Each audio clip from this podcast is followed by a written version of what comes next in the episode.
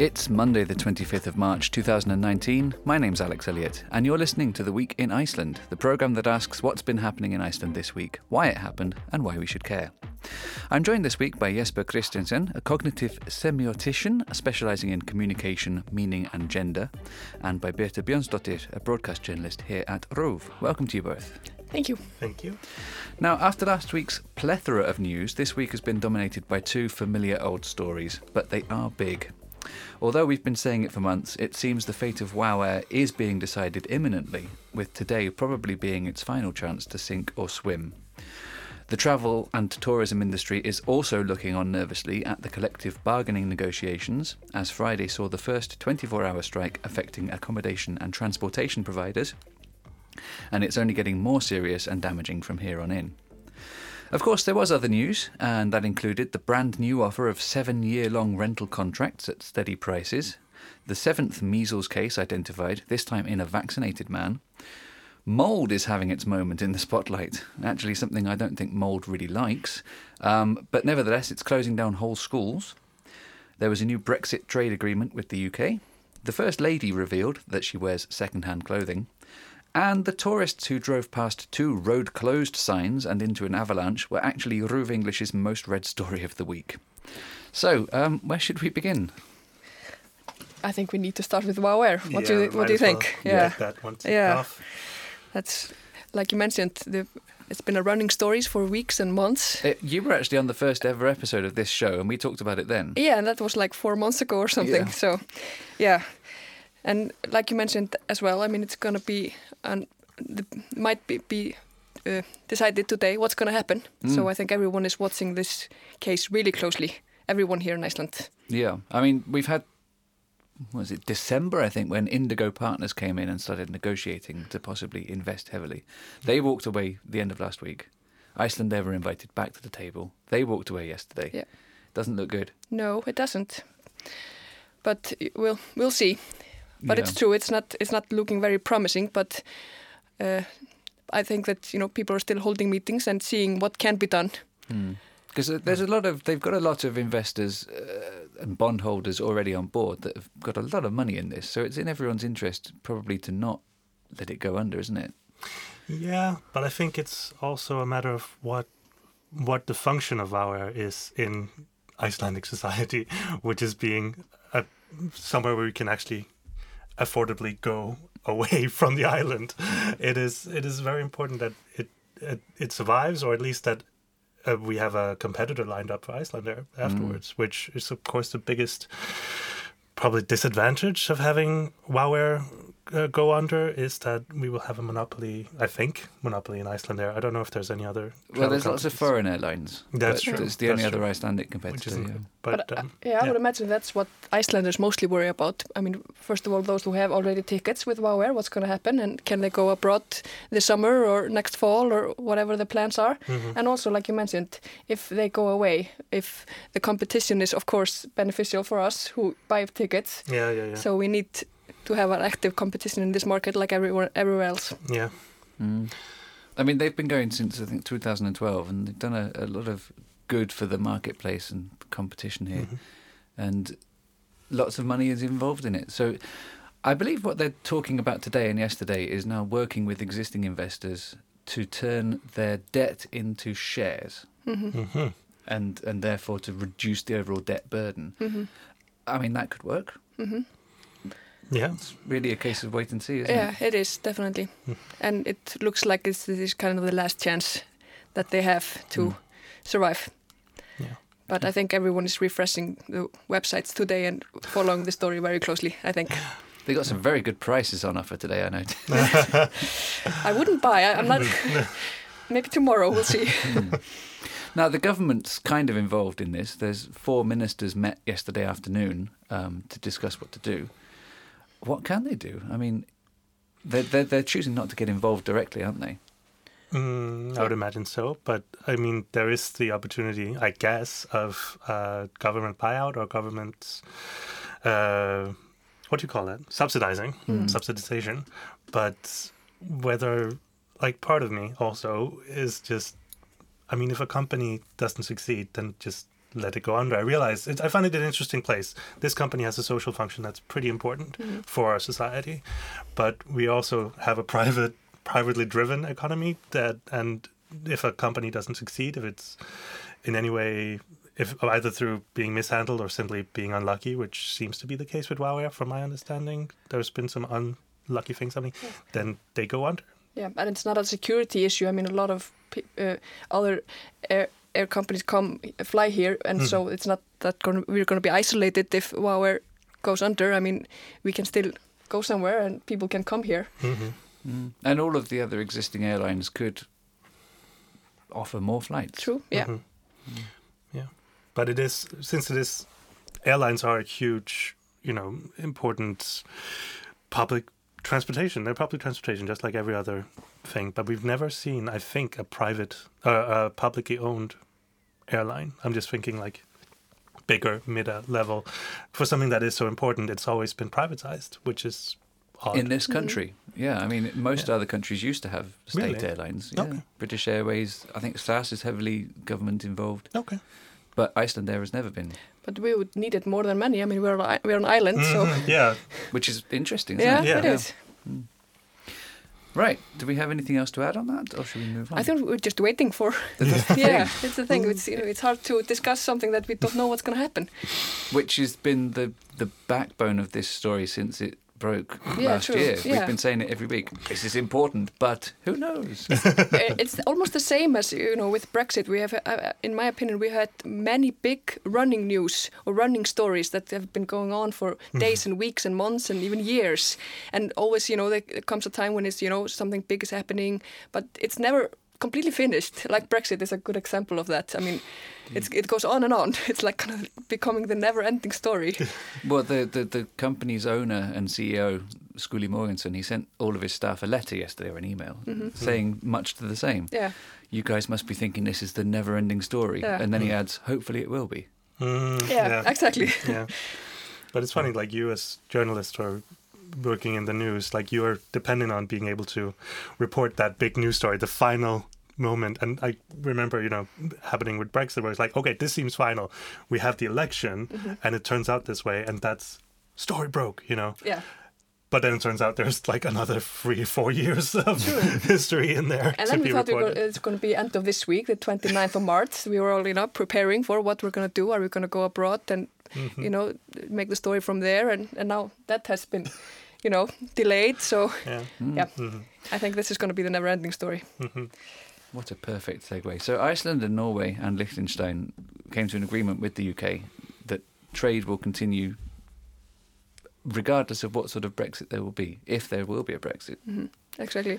Um, and that puts those the EEA countries in a completely different situation to all of the rest of Europe.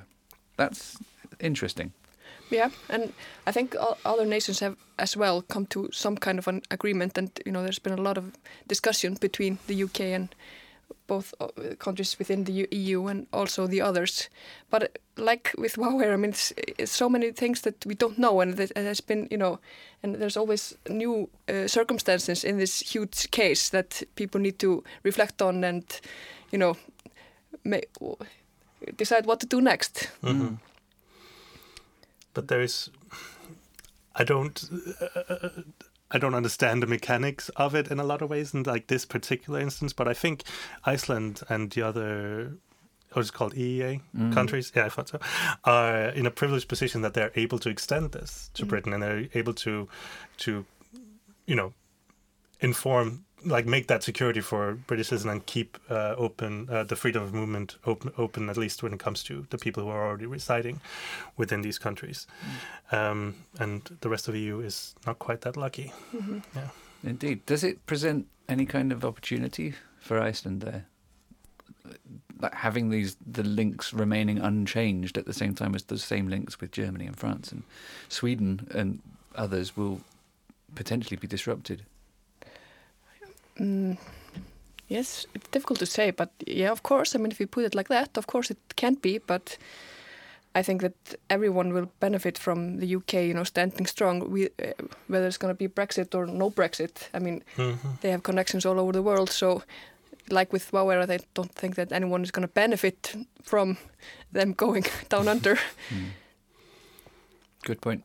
hmm It's a lot of com- lot of comparison between Brexit and Wow Air. Yeah. Yes. ongoing story. But I think uh, we saw this big protest in London. Uh, was it on Saturday? Yeah, and I think that the people in the UK are fed up with everything that has to do with Brexit. I mean, it's been going on for so long, Mhm. and I think also that you know people want to start focusing on something else and get this over with.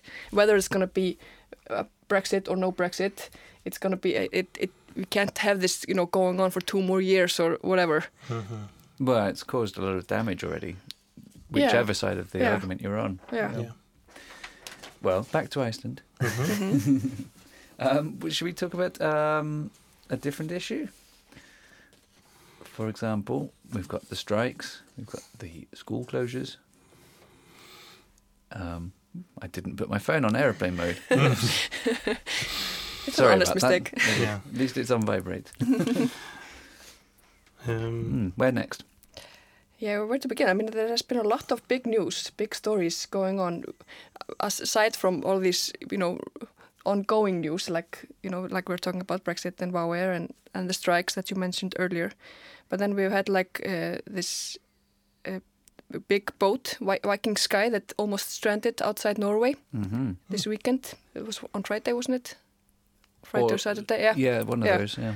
And did you see the Saturday, I think. footage that was taken from within the ship? no, No. I haven't seen it. No. I think everyone who saw the movie Titanic were yeah, Mm. it's it's kind of frightening. Okay. And- It does look frightening. Yeah, it does. And the Icelandic Coast Guard has said today that if such a thing happened here, we Mhm. would need a second ship the size of Yeah, Thor yeah, exactly. to help, and we Yeah. only we only have one Thor. And this particular ship is coming to Iceland two times this summer, and you know a Mm. lot of other ships of this size are sailing to Iceland every summer. Mm. Ah, so we're not prepared for in case they. Not as prepared as we would like to, I think. That was the Coast Guard's message yesterday. Not great. And and the Norwegians used five helicopters Yeah. to, to evacuate the people, and I Mhm. think we've only got two at a time. Yeah, okay. and they only uh, evacuated like 500 out of 1,300 or something. So Is that right? Yeah, I think there were almost around thousand people that were still aboard the ship when it were they were able to sail it to shore safely yesterday. Mhm. Yeah, scary. Yeah, Scary. it is. Yeah, I heard some people interviewed saying that the scariest thing of the whole ordeal was the helicopter ride. Yeah. Oh, yeah, I can imagine. I can imagine that. Yeah. Like the captain was saying on the news yesterday. I mean, uh, most the most of the people who are um, on board the ship are like elder, older persons. Mhm. So you know, being going on a co- uh, cozy coast trip Oh, and God, being you know shifted up to a helicopter is probably not on the top of the list of what you think so if you want to do. And you, you know the weather we've been having the last Oh, week. God. It was Mhm. the same system that they had in Norway, and the Mhm. meters, the waves were reaching ten meters. Yeah. Oh God, no. Not fun. Poor No. Poor I guys. Yeah, But Yeah. you know, a Norwegian cruise in March. You know, yeah, I'm Yeah. not, true. not saying it's Good their point. fault. no, no. Right. Um, there was, well, should we say the measles thing? It's been kind of going down now, which Mhm. is good. hmm Yeah. The doctors are saying that we're probably over the worst of it. hmm But a, seven ca- a seventh case was confirmed in a man who had been vaccinated. Yeah. That's unusual. Yeah, It's unusual. I read the article and it, it seemed like it wasn't. It's not unheard of, and it was a very mild case, and he wasn't really all that contagious, and he only got it because he was interacting with people who were okay.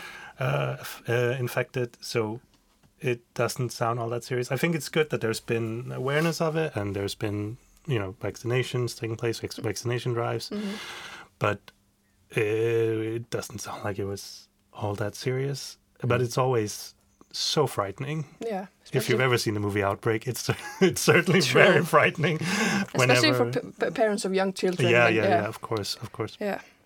But it, it's so. Um, whenever there's a risk of these sort of outbreak scenarios, Mhm.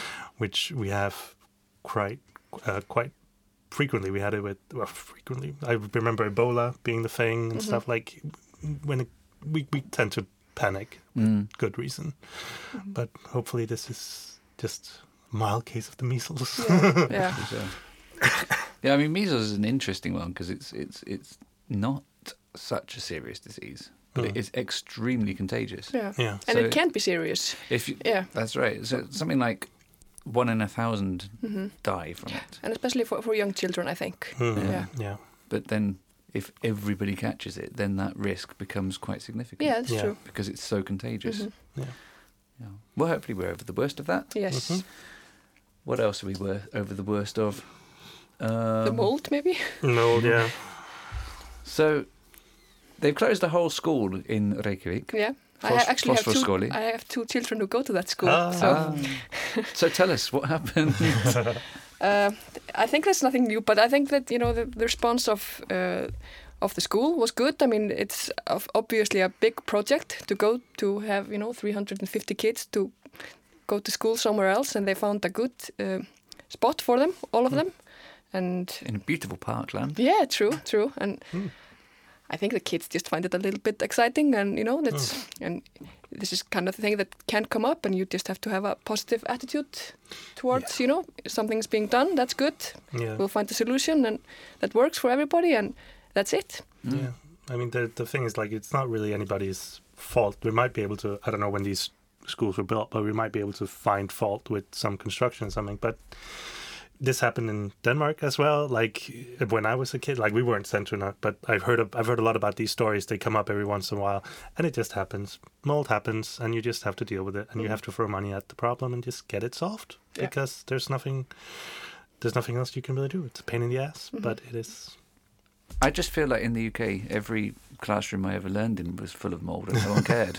Yeah. well, yes. But I think it's been more awareness. I mean, of course, you know, most people can't don't find anything, you know, it, it that doesn't affect them at all. But you know, some people get really sick, Mhm. and I think there's been a more awareness about that in just the recent years. Yeah. And a, a, an overly moist atmosphere in a room, it, it increases your risk of catching colds and flu and, and Mhm. normal illnesses as Mhm. well. So Yeah. it's, it's definitely not healthy. No. I mean, the most important thing is like, like you said, like deal with the problem, but also like make sure it doesn't happen again, or at least try to prevent it. Like, is there anything we need to change in the structure itself, in the in the school, or do we need to change the behavior? Like, do teachers have to open windows and make sure that Mhm. kids don't close them, and Yeah. all this sort of stuff? That can be quite point. disruptive, but Mm. um, we just, like I said, we just have to deal, and if it happens again, we just have to deal with that as well. Mhm. I mean, this wouldn't necessarily be such big news apart from the fact that five other schools are now reportedly contaminated, and the, a wing of the school in Isavia has shut. Mhm. Um, likewise, for the same reason. So it's, it's it's a widespread problem, which is Yeah. concerning. Yeah. Then I mean, then there's the issue: what changed? Why is why now? Like, has something? Is this global warming? I mean, Yeah. I don't know. Or is there something changing in, like I said, like teacher behavior? People, teacher, it's yeah. too cold and they don't open the windows or something like that, um, which is understandable. Yeah. The weather because this that's quite- winter. Yeah. Or people are people just more aware that this is, you know, Could be, yeah, could be as well. Yeah. As well. Hmm. Is there anything in the weather this winter that was? I mean, it was It's always shitty, isn't it? it was very uh, mild and wet for the first half of the winter at Yeah. least. but I think we've had all different kinds of winters. So Mm. Yeah. I I, found it not that I'm a specialist, but I, I wouldn't think that, you know, we have all kinds of weathers here. So I found it interesting that there was a temperature spike a couple of weeks ago, maybe a month ago, where all of a sudden we were in spring mhm. temperatures, and then they went down again, and it was quite like there was a there was thunder and lightning, which is quite uncommon in Iceland. yeah, very co- very uncommon. Especially Yeah. in the winter. Yeah. Yeah. So you know there is that, Yeah, Hmm. but again, we don't know why global Mm. warming. yeah. It's- but it's the same every spring for us who live in Iceland. I think. I mean, we always we always pray and hope, and you know, we get one warm day. We're, we're like, oh yeah, summer is finally here. But then it starts snowing the Yeah, next day. Yeah, yeah, yeah, yeah, yeah. Second winter. Yeah, and third and fourth. But I think we have to have this uh, hope Mm. that someday summer will come. Otherwise, we wouldn't be able to live here. I think It's coming. it's Yeah. coming. It com- always comes in the end. Mhm. Um, well, while we're talking about weather and wintry stuff, um, there's the most read story of the week. Tourists that went past two closed signs and then got stuck in an avalanche in the Westfjords. Mhm. Um, we've been getting comments like, people love to to like um, criticize stupid tourists, hmm but we've all been tourists in our lives. Mhm. We're not stupid. So, No. No. this what, what's going wrong? Why why did these things keep happening? Good question.